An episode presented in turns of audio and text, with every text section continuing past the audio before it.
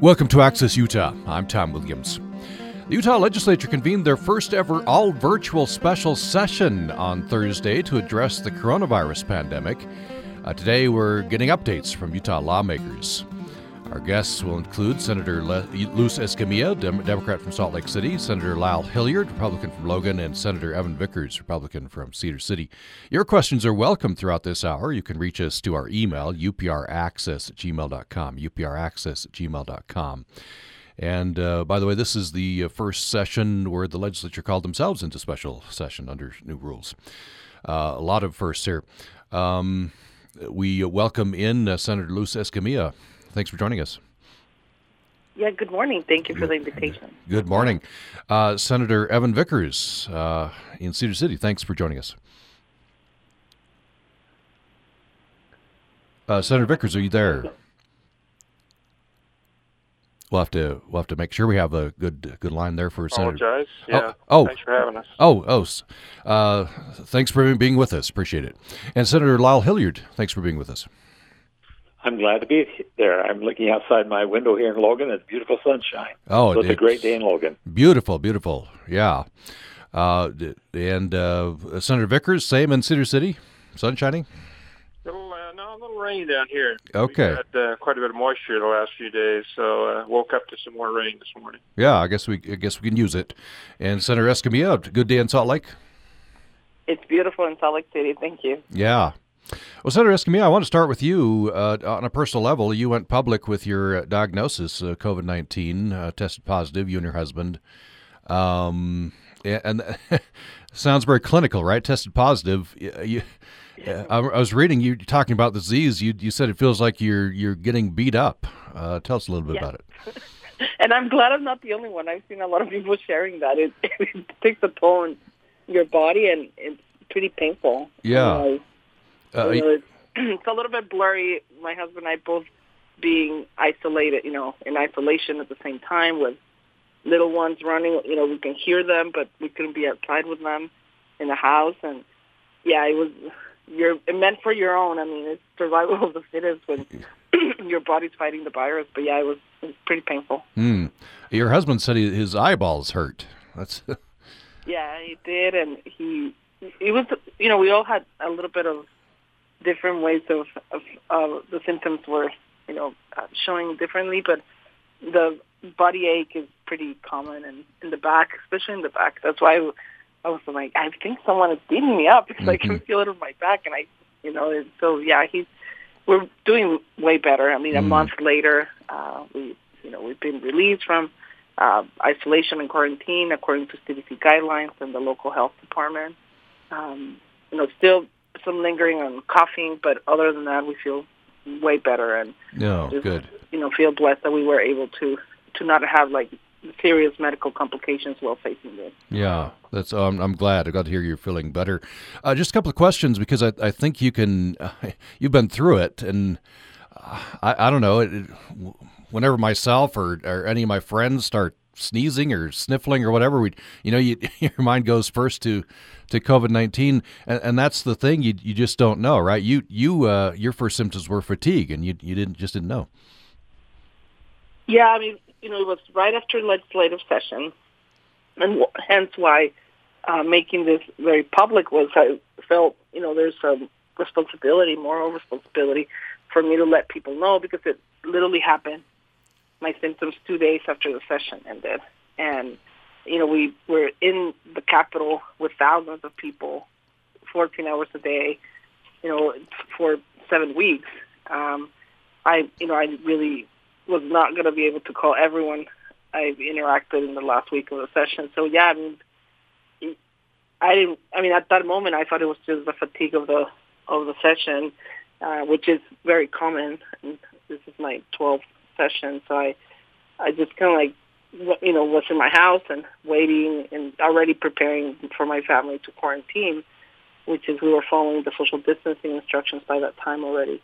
So yeah, when this happened and things got more uh, complicated, I, you know, we ended up at the hospital, both of us, and, and that's how we knew of our, uh, you know, that's when they tested and everything. But yeah, it was it was important to let people know we were preparing also as, as the legislature as we were finishing our session there was conversations of what's going to happen next. Um, you know, because of the COVID nineteen. So mm-hmm. in my head, it was there.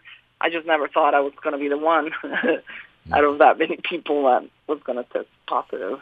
Yeah. I want to move on to a special session, but uh, just one or two more questions on on this. Uh, so, uh, a question I think a lot of us have: uh, you start having symptoms, they might match up with COVID nineteen. Uh, when to get tested, when to, when not to? What what's your suggestion? Uh, okay, so very different from where we are, and I, I appreciate that question. I think it's probably, if anything, I can convey. We have our our guidelines to testing has changed significantly from March 16 when I started with my symptoms to where we are right now, a month later. And during that time, it was very limited testing. There were few sites that were doing it. Um, I wasn't meeting criteria because I didn't have very high fevers at the beginning. My fevers really started later that week, and that's why my testing didn't happen for that amount of time. I was in communication with my healthcare provider, my doctor, and he was monitoring because I have asthma so we were trying to just address the asthma issue, thinking that it was just an asthma or, you know, just a flu, other type of flu. Um, so right now, testing is critical, and we want more Utahns to get tested. We know that testing will flatten the curve, and I, you know, I think there's many of us are working in increasing awareness of the importance of testing, and I think right now between the three different entities that are helping, you know, University of Utah Health, Intermountain Healthcare and Silicon Slopes with their test challenge in Utah. Um, I, there are many, many opportunities for people to test just by having one of the many symptoms or if they were in contact with a COVID-19 positive. So I encourage people to do that, not to be afraid. If anything, information empowers people. Uh, and knowing what's happening is critical, and it will literally be uh, putting us in a better place as we try to flat, continue to flatten the curve. All right, uh, very good. Uh, I'm I'm very very glad you and your husband and family are, are doing well now. Um, uh, by the way, coronavirus.utah.gov I think is a good place uh, to uh, kind of a central place to go. Uh, I want to turn next to to Senator Vickers. Um, so this was a unique, new, well, ongoing right session, but started on Thursday. Um, first ever virtual session. So you, you participated from Cedar City. I did. Yeah, yeah, we were actually the first in the country to do that. So the when the House cranked up Thursday morning, they were the first to ever do, uh, at least to my knowledge, a special session or any kind of a session uh, virtually. So. And so the only uh, the only people there, I guess, were the the Speaker of the House and, uh, and the Senate President, uh, actually in the chambers. Yeah, and some of the staff. Some okay. of the staff people. If you're watching online, you could see that they were distanced and they had masks on and it didn't go off without any hitches. I mean, the house uh, was on WebEx in the morning, and then when we started in the afternoon, as just as we were logging on, WebEx went down nationwide, and so our staff had to do some amazing scrambling. I'm I, quite frankly, I'm I'm really impressed how they could were able to pull it off. But an hour later, we were able to get started, which is an hour late. But we had to move over to Zoom instead of WebEx. Uh, and when we came back Friday, we were back on WebEx. But so it wasn't it certainly wasn't done without anxiety. Mm-hmm, yeah. Uh, by the way, this is the first session where the I, I, believe, where under the new rules, the legislature was able to call themselves into special session. That's correct. Yeah, that is. Yeah. Uh, so, uh, Senator Hillyard, uh, I want to start with you and, and, get into some of the things that uh, you know goals for the session. So, and then go around to, uh, all the legislations we have on the on the panel here. So, Senator Hillyard, what what are your goals going and what do you hope uh, is accomplished in the special session? Well, I th- thought we accomplished most of them. There's always a budget issue, and we had a unique situation this year with uh, many unique things. But one thing that happened is that we normally pay our income tax on April 15th. As you know, the federal government extended that April 15th to, to July 15th. And we were struggling with what to do because our statute says April 15th, so one of the things we had to do is change the date to move April 15th to July 15th so that people would file their returns at the same time. Where we follow the federal uh, taxation and move from that into our state is really important that we keep in that sequence. So that was one of the things we, that we had to do that's really kind of a technical thing. But the other problem it really had for us is our fiscal year ends on June 30th. Historically, April 15th is a big time for us to receive our income tax revenue for the state. that we use for the year-end budgeting to finish out the year. Well, people are not not very many are going to pay their income tax on April 15th if it's not due until July 15th. And that crosses over a fiscal year. So if we suddenly had the money we planned for for the fiscal year ending in June not paid until July, that created some budget issues. And so one of the things we had to do was allow some different uh, trading and, and dipping into rainy day funds so that we could finish this year with uh, a balanced budget. That's awfully important to us. We don't want to cut everybody off the last month. Now our job will be that when we start in July, as the revenue comes in July 15th, uh, use that to backfill some of the funds that we had to use to balance it all out. So that that was kind of a technical thing to do, and we were able to do it. But there's even a deeper issue, is I think most of us feel that right now our economy is, and I hate to use the term free fall, but we're many people are not working, many people are not buying, many people are not driving, not buying gas for gas tax. So we don't know where this is going to end. I think we're just kind of playing it out to keep uh, keep our powder dry, so to speak. So as we see where this finally ends up, we can make what adjustments we need to do to budgets. And part of the things we gave a warning, a friendly warning to all state agencies and schools that uh, there may not be the money that we planned on in January when we did our budget when you start into this year. So I think most agencies are looking at that very carefully. But that's an ongoing issue. I suspect, quite frankly, Tom, that we're going to have a number of special sessions between now and uh, especially into November as we see this moving uh, table and where it really ends up and how we do it. But that was an important thing to me is to get the budget straightened out and to put ourselves in the position that we can react as we need to react as the revenue's coming in. So, a follow up question uh, uh, Speaker Wilson is quoted in Deseret News as saying that. Uh, fiscal analysts are already estimating loss of tax revenue between 500 million and, and a billion that would hit state and local government budgets. Yeah, I don't know those figures. I'm not surprised to hear that because uh, part of the problem is uh, our revenue doesn't come in the same each month. Good example is we get a lot of sales tax in in February because after the Christmas sales end in, in December, it takes 30 days before they pay their taxes. So starting February 1st or January 31st or February 1st, we start seeing the revenue come in.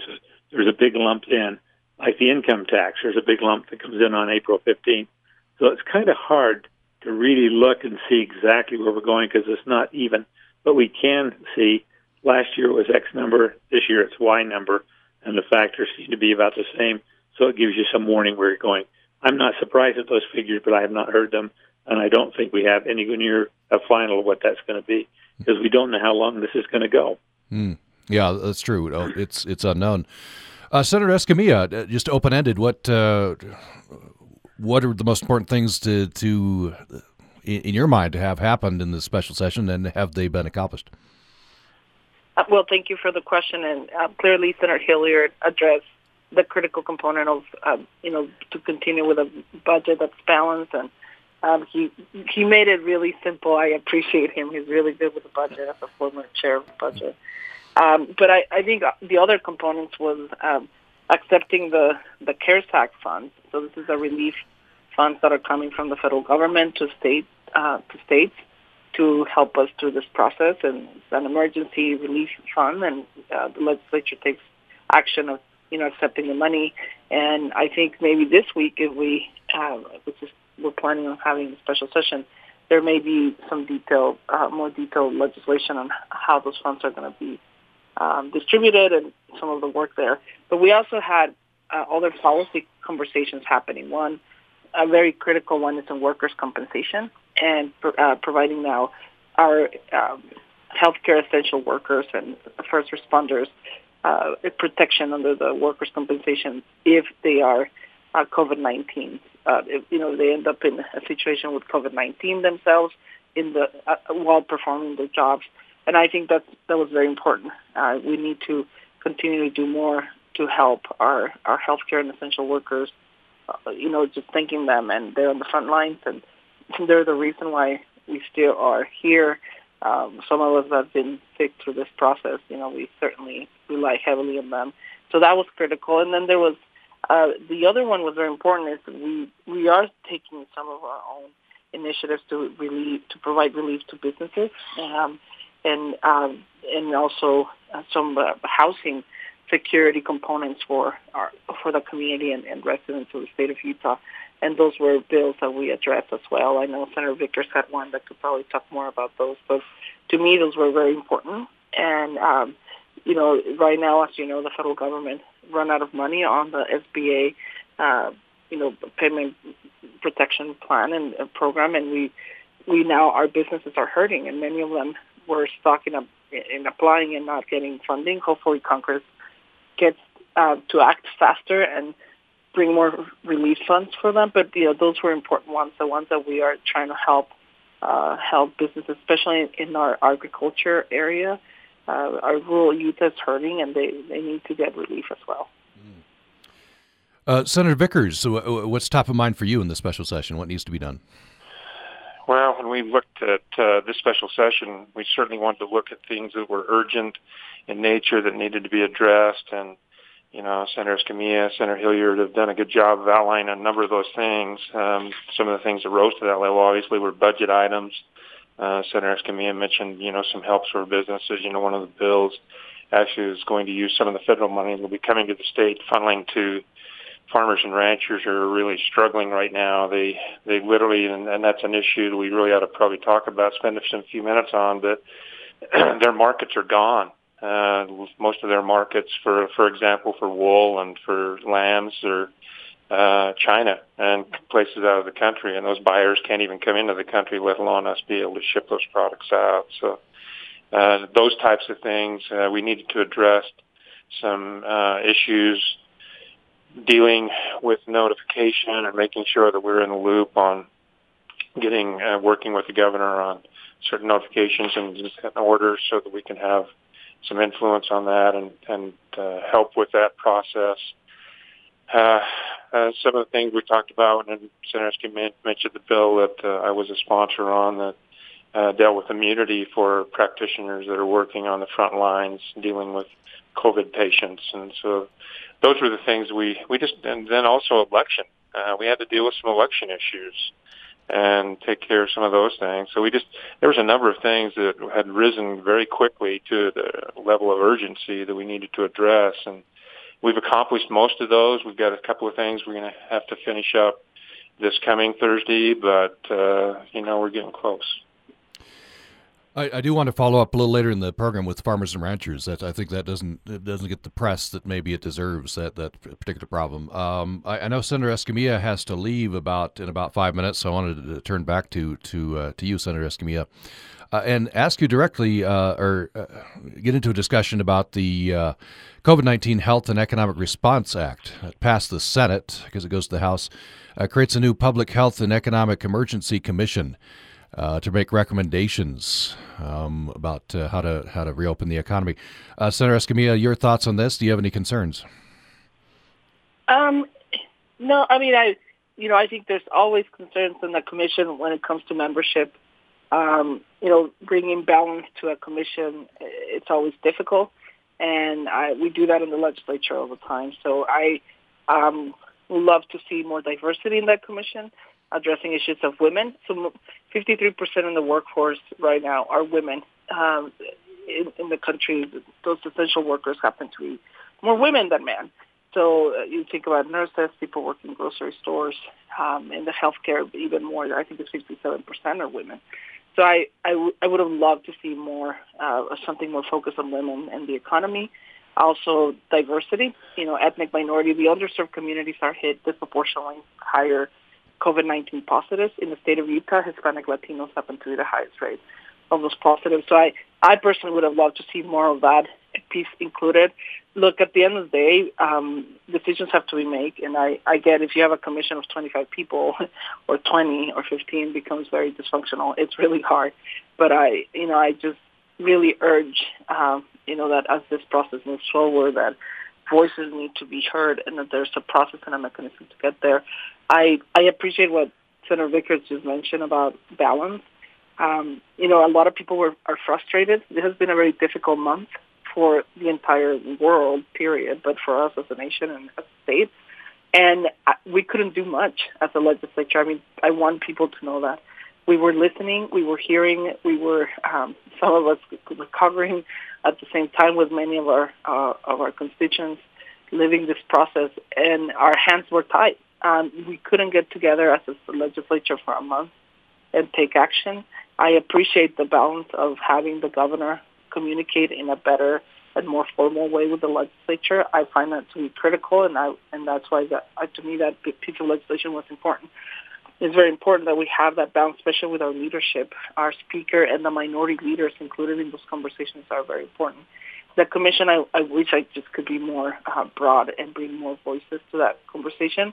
But uh, again, I, you know, we're here to to be uh, as legislators to act and represent our districts, and I think we're we're it, we're doing a good job, but it's hard when we have limitations on how that interaction takes place. So I I'm hoping some of this bill addresses that, and this commission, um, you know, provides good feedback to the governor. I I think they, they will they're going to need a lot of voices that are not there for sure, and and I, I can tell you some of us will continue to provide a lot of that feedback, and uh, uh, you know I know many of them in the board in that commission are people that listen, but it, it's going to be difficult to to bring all those voices together. Hmm. Well, let's. I know we uh, need you to, to, let you go, uh, Senator Escamilla. Uh, we, we, appreciate you uh, being with us. Thank you so much. Thank you. Thank you very much. Senator Luz Escamilla, Democrat from Salt Lake City. Uh, in fact, let's take a break now, and when we come back, we'll uh, continue with Senator Evan Vickers, Republican from Cedar City, and uh, Senator Lyle Hillyard, Republican from Logan. Uh, we're taking your questions as well. The uh, legislature called themselves into special session, a virtual session on Thursday, and I believe the special session continues for a few more days uh, this week. Um, we're talking about what's happening, of course, the the reason for the special session, the, the pandemic and all of the health and uh, economic effects, and, and what do we do? Uh, so you can reach us to upraccess at gmail.com, at gmail.com. More following this break. UPR's Debunked podcast is made possible by our members and the Emma Eccles Jones College of Education and Human Services, Department of Kinesiology and Health Science, the Substance Abuse and Mental Health Services Administration Rural Opioid Technical Assistance Program, and the Tribal and Rural Opioid Initiative of Utah State University and Extension at usu.edu. During these challenging times, UPR not only brings you the latest in local news, but such programs as the TED Radio Hour. And episodes on the TED Radio Hour are tackling the coronavirus head on. Uh, for example, examining the science and history of pandemics, but other episodes are providing a welcome escape and distraction from the news, with topics focused on space exploration and brain science. You can support local and national programs during these times with your support to upr.org. And thank you. COVID 19 has changed daily life in the U.S., and with news breaking by the hour, it can be hard to stay up to date.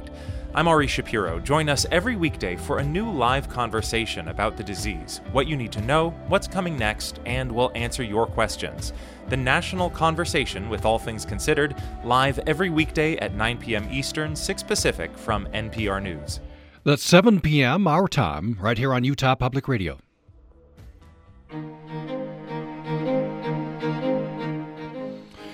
Thanks for joining us for Access Utah. I'm Tom Williams. We're turning to legislators uh, to get an update from the special session. It was uh, called into session uh, on Thursday and uh, is happening virtually uh, because of the pandemic. In fact, the fact of the session because of the pandemic as well. And we're talking uh, now for the rest of the program with Senator Lyle Hillyard uh, from Logan and Senator Evan Vickers from uh, Cedar City.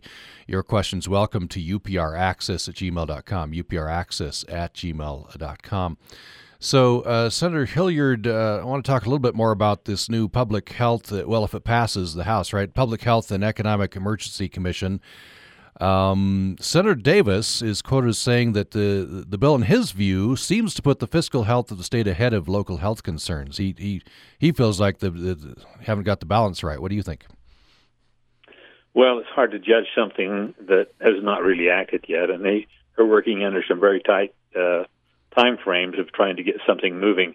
It's not going to be like you switch a light on. It's not going to be being one way, being the other way immediately. It's a transition, and I think the issue that really want this commission to look at is what areas can we move quicker in, what areas do we need to go more carefully in. And I think it's easy to characterize one way or the other, but I certainly didn't feel that way. I, uh, there's a lot of pressure on us by people who look around and don't see a lot of sick people, and that's thank goodness that we've been able to, to bend that curve beginning it. But on the other hand, uh, as we look at the risk of ages and we look at age, risk of geographic areas, I think there's a feeling that it's not one, one size fits all, and that we ought to be looking on an area basis and what we ought to do and what industries we ought to look at. I know there's a number of industries here in Cache Valley, businesses that have stayed open, and I've been very impressed as I visited with the owners about what they're doing to protect not only their employees but also the public when people come in and handle a service. I think we're uh, we're going to have to live with COVID nineteen. I don't think that's going to be suddenly gone. I think we're going to have to be changing our habits and and distancing, uh, washing hands, coughing into into uh, your uh, handkerchief rather than just uh, coughing out in the public. All things are good health things. We ought to be doing those anyway. So I think as we learn that and make the transition, I think uh, uh, we're going to be able to make that transition. So again, it's beginning a process that may be quick, may be long, but I think we need to carefully do it. And I certainly support that move towards doing that. I, uh, health is number one. We got to protect health, but we can't all go hide under our bed for 90 days and walk out after 90 days and hope it's gone. We got to live with the circumstances we have. Senator Vickers, what what do you think? The, the uh, potential new Public Health and Economic Emergency Commission, which, uh, if if enacted, would uh, would be mandated to act uh, pretty fast. Yeah, it actually did pass the House. By the oh, way, did it okay. Did pass last Friday. Yeah, so um, you know, and, and the in Lyle did a really nice job of outlining the things that uh, you know some of the same thoughts I had. We I live on one end of the state, he lives on the other, and we're kind of, we're kind of, we see a different picture than those people that are living in downtown Salt Lake, like Senator Escamilla, um, because we don't see that activity. We just don't see the COVID activity in our area. For example, Southwest Utah takes in five counties: Washington, Iron, Kane, Garfield, and Beaver. Um, we have a few cases. Most of those cases are in Washington County. A few of those people have been hospitalized. There has been one death. There was a compromised patient down here that uh, attracted the virus and died. But for the most part, it's very small numbers. Uh, Beaver County has none. Garfield County had one. Uh, Kane County's had three. Iron County's had, I think, 17 now. But almost all of those are recovered as well. There's a high rate of recovery. And so we see a different picture than those that are in maybe in Salt Lake County or Summit County or even in some of the other metropolitan counties, Davis and Tooele, that have seen more cases and more urgency and and trying to uh, maybe lock things down. Our people in in our area, and I'm sure Lyle's seeing the same thing, is that they're anxious to get back to work and they're really worried. They're concerned, you know. And uh, one one concern too. You get you got all these uh, two income families, um, and then now their children are home. You know, they can't go to school, and uh, I know it's really difficult on those kids. Uh, my my grandkids, my one of my grand, my oldest granddaughter is a senior in high school, and it's tough. I mean, you know, literally think about what she's giving up and what she's losing out on her senior year, and uh, so people are anxious to to try to do it, but they're also being responsible. I mean, we own three pharmacies and we own a number of other retail businesses, and we've had to make some significant uh, changes to our policies and how thing how we work, you know, and how we treat customers, how customers, um, you know, try to distance, how our employees are protected, and and I, I'm I'm like wow, I'm I'm impressed with what businesses are doing that are staying open and doing things, how how they're taking this seriously, and and for the most part, I see people doing the same thing. You know, I'm seeing a lot more masks. Uh, I'm seeing a lot more. You know, when I walk by somebody in the store, it's you know, there's no, you know, we greet, but it's you know, it's a wave and a, a visit from six or eight feet away, and then then walk on. So it's it's a life changing event. Uh, but uh, people are just anxious to try to get back to where they can make a living. Yeah, good points. Uh, Senator Hillyard, I, I wondered, uh, uh, picking up on what Senator Vickers was saying, uh, just on you know lifestyle and what what we're doing, and um, COVID nineteen probably going to be with us for for quite a while. So so how do we how do we navigate? Try to gingerly open up uh, and, and well, still stay I, safe. well, I think we have to. Uh, I tell everyone who calls me here in Logan uh, that they want to open up. They need to what to do. I say the first person to call is Dr. Lloyd Berentzen at the Bear River Health Department, and check with him and see what his staff will tell you as they look over your your facilities, what you need to do and protect you. Because people, true, they're concerned about their business, but they also are deeply concerned about their employees and the public. And so I don't see anybody just acting uh, recklessly in what they're trying to do, but they're trying to get some guidance in what they need to do. And I think as we look at that, that's going to be with us. And some people think that this virus may go down in the summer and it may come back again next fall. And so that'll give us time to create better vaccines and better testing of that. But I think uh, we need to all be conscious of ourselves that we wash our hands. We don't we don't get in each other's faces. Uh, if we have to sneeze, we use a handkerchief. We do something that we don't just cough out in the in the open because droplets are really important. And I think the education process uh, of most people. Now, I don't care. You, you can make a law and have police out arresting everybody, but that's not going to work any better. I think people need to learn to motivate and guide themselves, and I, I've been impressed with what people have been able to do. Mm. Senator Vickers, I want to return to uh, farmers and ranchers. Uh, you mentioned that earlier. Um, is, you know, some sectors of the economy hit harder than others. Um, farmers and ranchers, you're saying, are hit pretty hard.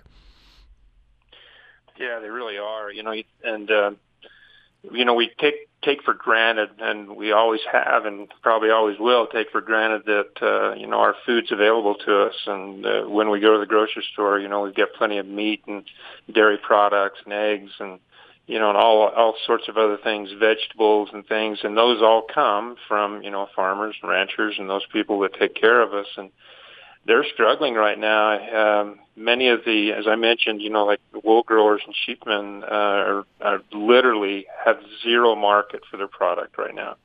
Um, most most of their lamb is sold to out of state or out of country buyers.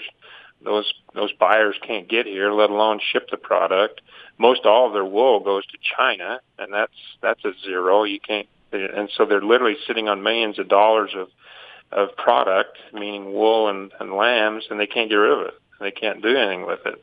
Um, you know, beef prices have kind of plummeted. There's surplus of things. You know, you you think about it. There's no restaurants, or the restaurants are significantly decreased in how much food they're putting out um, school lunch, you know, those those things are not happening as to the level they were, and so there's a lot of the demand for food products uh, just isn't there.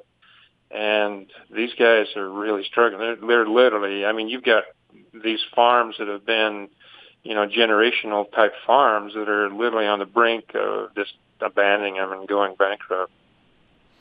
Uh, and as you point out, uh, we're so interconnected these days, right? The markets are international, and so the solution uh, is going to have to be cooperation internationally, isn't it?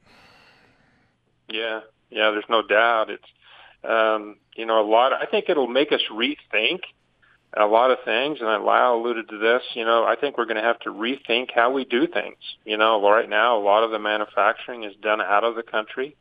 Um, a lot of systems are outsourced to outside the country. I think you know we're almost going to have to start looking at how can we do that inside of our country more, and maybe bring some of that industry back to the United States and make it and still find a way to make it profitable in order to protect the the country and the viability of the businesses. Hmm. Uh, let's take another break. When we come back, we'll have a final segment uh, with uh, legislators we're talking to, uh, uh, reporting on the special session, a virtual session uh, that's ongoing. Uh, the Utah legislature. We're talking with Senator Lyle Hillyard in Logan and Senator Evan Vickers in Cedar City. Earlier in the program, we had on Senator Luz Escamilla from uh, Salt Lake City. More following this. Programming on Utah Public Radio is made possible in part by our members and CAPSA, the Rape Crisis Center for Cache and Rich counties, providing confidential rape and sexual abuse recovery and support services, including support phone line, rape exam advocacy, legal reporting, and clinical therapy. Details at capsa.org and the Utah Statesman, making connections with the campus community and offering subscriptions to the Utah Statesman newsletter for the weekly digital edition. More information available at usustatesman.com.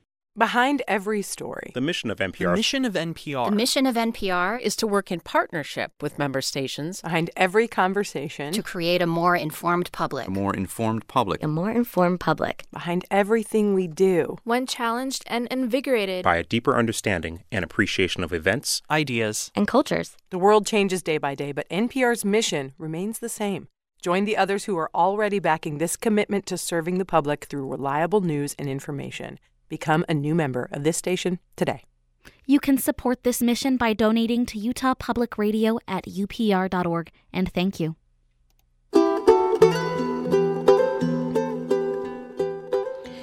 Thanks for listening to Access Utah. I'm Tom Williams. We reached our last segment to have about uh, 15 minutes or so left in the conversation. You can get a question to us uh, through our email, upraccess at gmail.com, upraccess at gmail.com. You could call us as well. 800 826 1495 is our toll free number anywhere. 800 826 1495. I want to start uh, this segment with uh, Senator Hillyard. Uh, the House and Senate apparently passed a bill to make the, the upcoming primary election, by the way, it's June 30th, entirely by mail. Of course, Utah is a vote by mail state, but uh, this would um, uh, this would be making entirely by mail, uh, except to accommodate disabled voters. Does allow for mobile voting from a vehicle in counties that choose to use that method. Um, so this this has national ramifications, Senator Hillyard. Um, there's been a you know after the uh, to do in Wisconsin, uh, there's been a lot of discussion on whether, and we don't know whether COVID nineteen will be at, at you know fever pitch at in November when the when the general election comes. And so, a, a push uh, perhaps to encourage uh, more states than Utah to uh, to go vote by mail uh, I think Utah's experience has been pretty good, pretty smooth, hasn't it? From everything I'm hearing, it has worked out. I really have to compliment our county clerks who have this responsibility.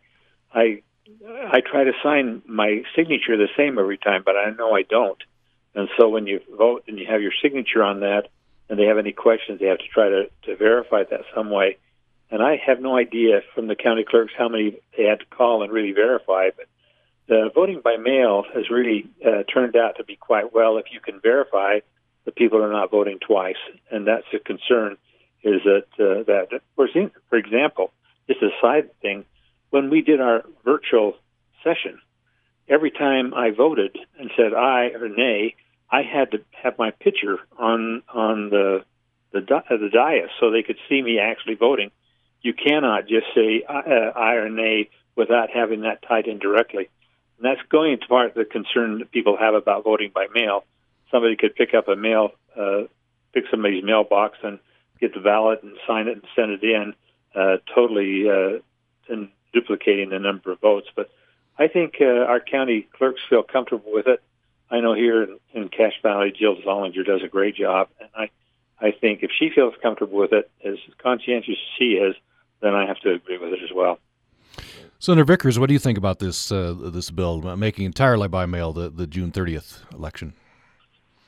Uh, you know, I, I think that that's kind of where we're going. You know, it seems to be the direction that most of the counties have taken. Uh, our county's done it, gone through a couple of election cycles now, and seems to be very successful. I know Beaver County, one of the counties I represent, have been doing it even longer than that. They're, they're, there's uh, voting out, you know, turnout has been a lot higher with uh, vote by mail uh, it seems to they seem to unlike Lyle, you know, the the county clerks have done a great job of kind of figuring this out, and they recognize that that's kind of the way that we need the direction we need to be going, and they've taken the precautions.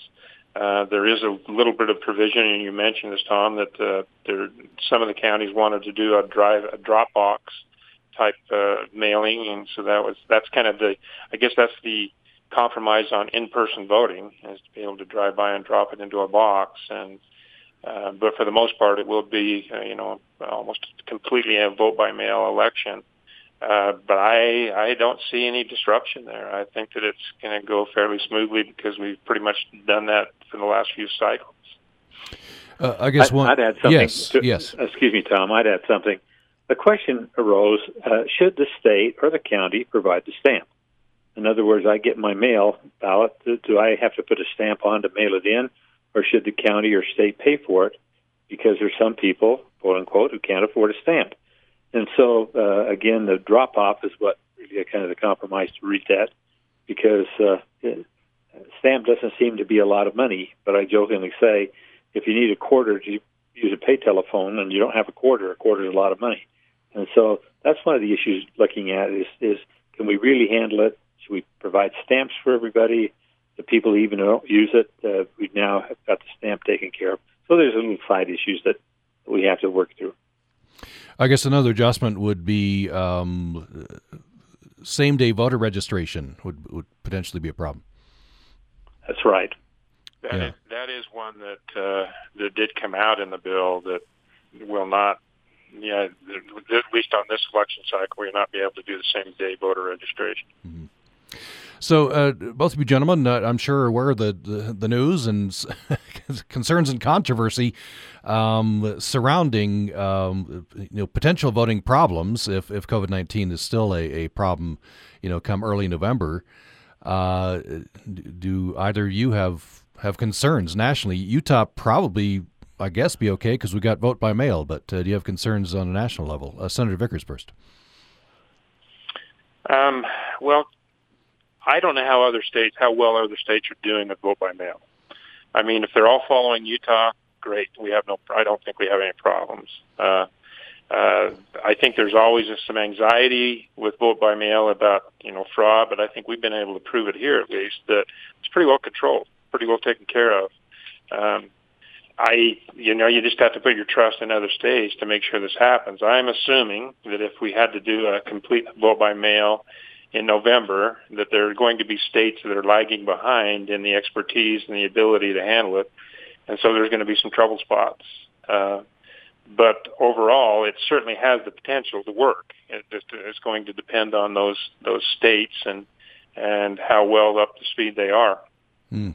Senator Hillyard, what uh, your view nationally? Utah, would assume, would be okay because you already got vote by mail. You know, and I've not really followed that on, in in other states. I know there's a controversy. The key is to prevent fraud. I think everybody wants everybody to vote and to know what they're doing in voting but the question is really fraud. And I, that's one of the issues. Uh, you know, we, we now elect our local people who become elector voters. We have the uh, that way of electing our president of the United States. There's some push to do away with that and have just the total popular vote count. Then it becomes really an issue.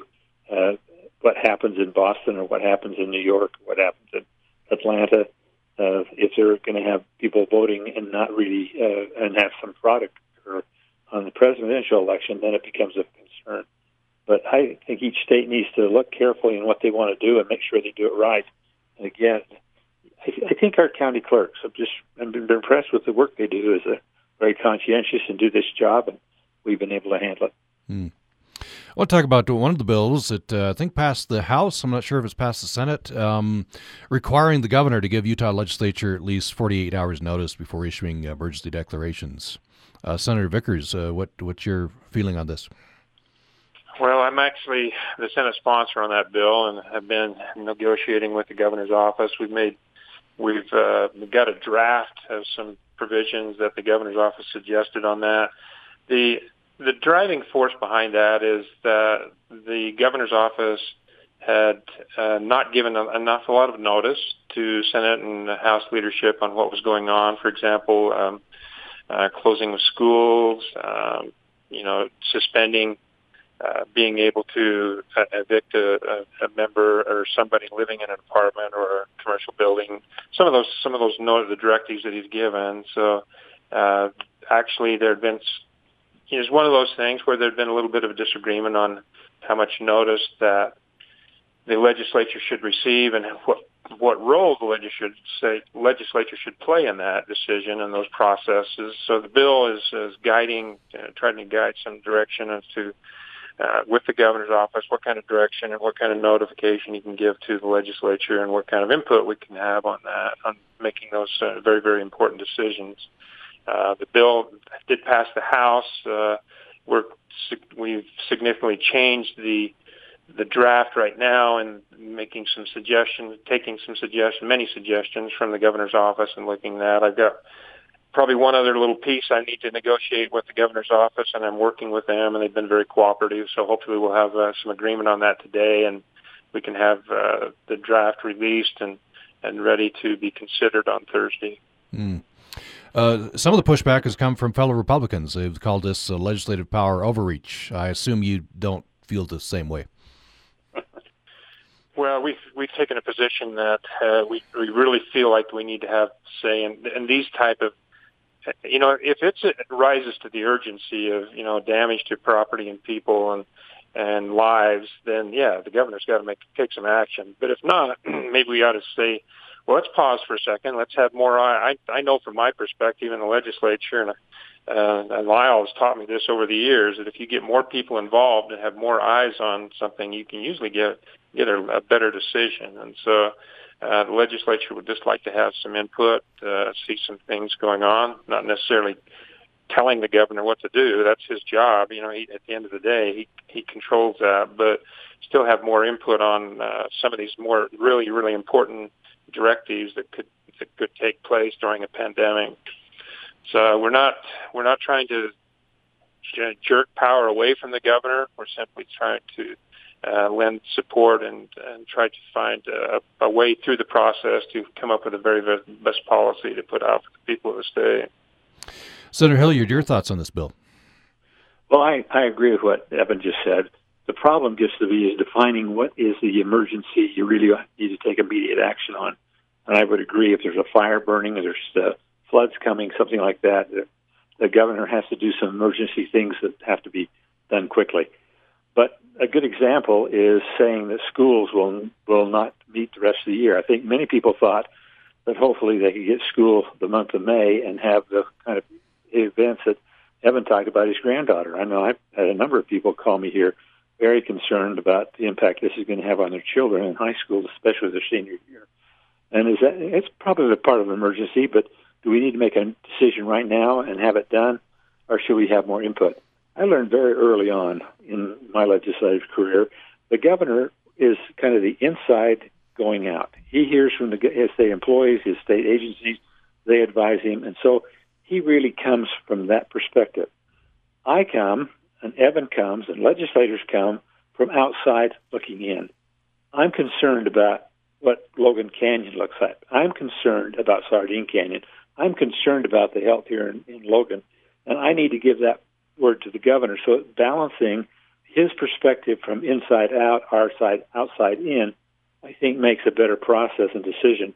And some some decisions, and I think we were clear in the bill, the governor can make them. He doesn't need to call legislative leadership. But on the other hand, when you pick up the paper and read that suddenly schools are not going to be open uh, for the month of May, and you say, "Now wait a minute, uh, isn't there some better way we could do that and still help the kids?" And I think the reaction you're seeing from people about that very thing is just kind of an answer to what the issue we raised. And it's it's a balancing, and maybe we can't give all the information, but I agree. The more eyes, the more perspective you have on any of these important issues, I think the better decision you have. I want to close the program. We just have about three minutes left, so about a minute each for for each of our senators. Uh, start with you, Senator Vickers. Um, if you think about uh, you know the two main factors here uh, in in this pandemic, the public health and the economy, uh, either one or, or both, what what remains your biggest worry? What's keeping you up at night? Well, you know, originally, obviously, is the health component of it, and and I know that there's an awful lot of people think that this is just like the flu, but it's not. If you, I've studied an awful lot about the virus, and it does transmit uh, more rapidly and can and be more serious and take in, you know, really threaten life a lot more than than just a traditional flu. So we have to take take uh, care from that standpoint. So like, everybody has to do their job. Everybody has to take do their job to to protect us, and that means social distancing and doing a lot of the things we all know we need to do now. Then on the other hand, uh, as long as the longer it goes on, where the economy is shut down, the more significant damage it can do to people and families. And uh, you know, we're disenfranchising a lot of people. I know that uh, I would much, I would really like to see elective surgeries and those type of procedures open back up. We're we're threatening a lot of folks just that the truth, not being able to get their traditional medical needs taken care of. So it's kind of a balance, uh, but it's, I see the scale kind of tipping right now because we're kind of bending the curve. If we can continue to do that and allow the economy to move forward and open up, I think that's the key right now. And Senator Hillyard, to give you the last word, about uh, 30 seconds. What, what's what's your biggest worry? I, I agree that they're, they're not mutually exclusive. I think we can do them both together. I think we've done well on the health issue. We need to keep working there. But, you know, just see the amount of domestic violence complaints that have increased, I think shows the pressure of people at home. We've got to re- be able to relieve that pressure as well. Very good. We've uh, reached the end of our time. Uh, we've been checking in with uh, some senators uh, on the occasion of special session. The very first uh, ever virtual session of the Utah legislature is ongoing.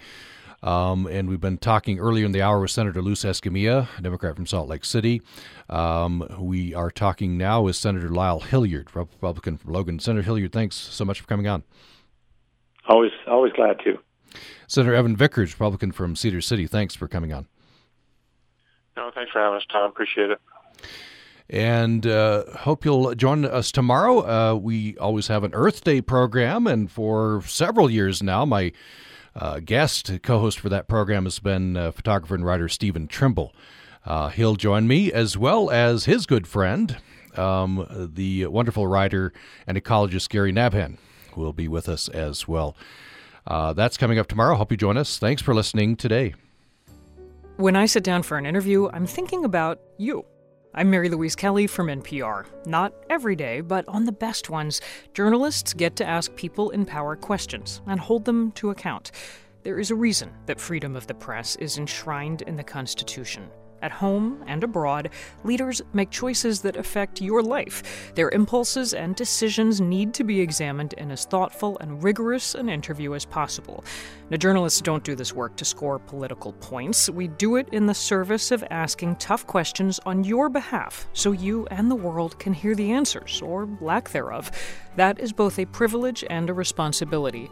When you donate to this NPR station, you support journalism that does not back down. Here is how to give and how to help public radio hold powerful people to account. You can be a part of this work by making a donation to Utah Public Radio to support us in these efforts.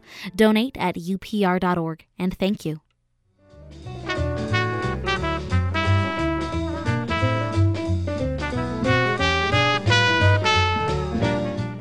Utah Public Radio is a statewide service of Utah State University and the College of Humanities and Social Sciences. KUSR Logan, KUSK Vernal, KUSL Richfield, KUST Moab, KCEU Price, KUSU FM Logan. Also heard at upr.org.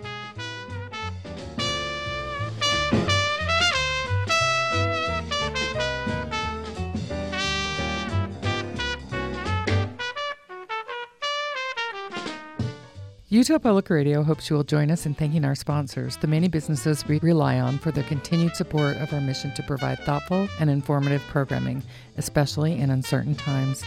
Please stay informed, but also know that whenever you want to find the perfect oasis, UPR2, our online classical music station, is available, and that's a wonderful thing, especially in uncertain times at upr.org and on our app.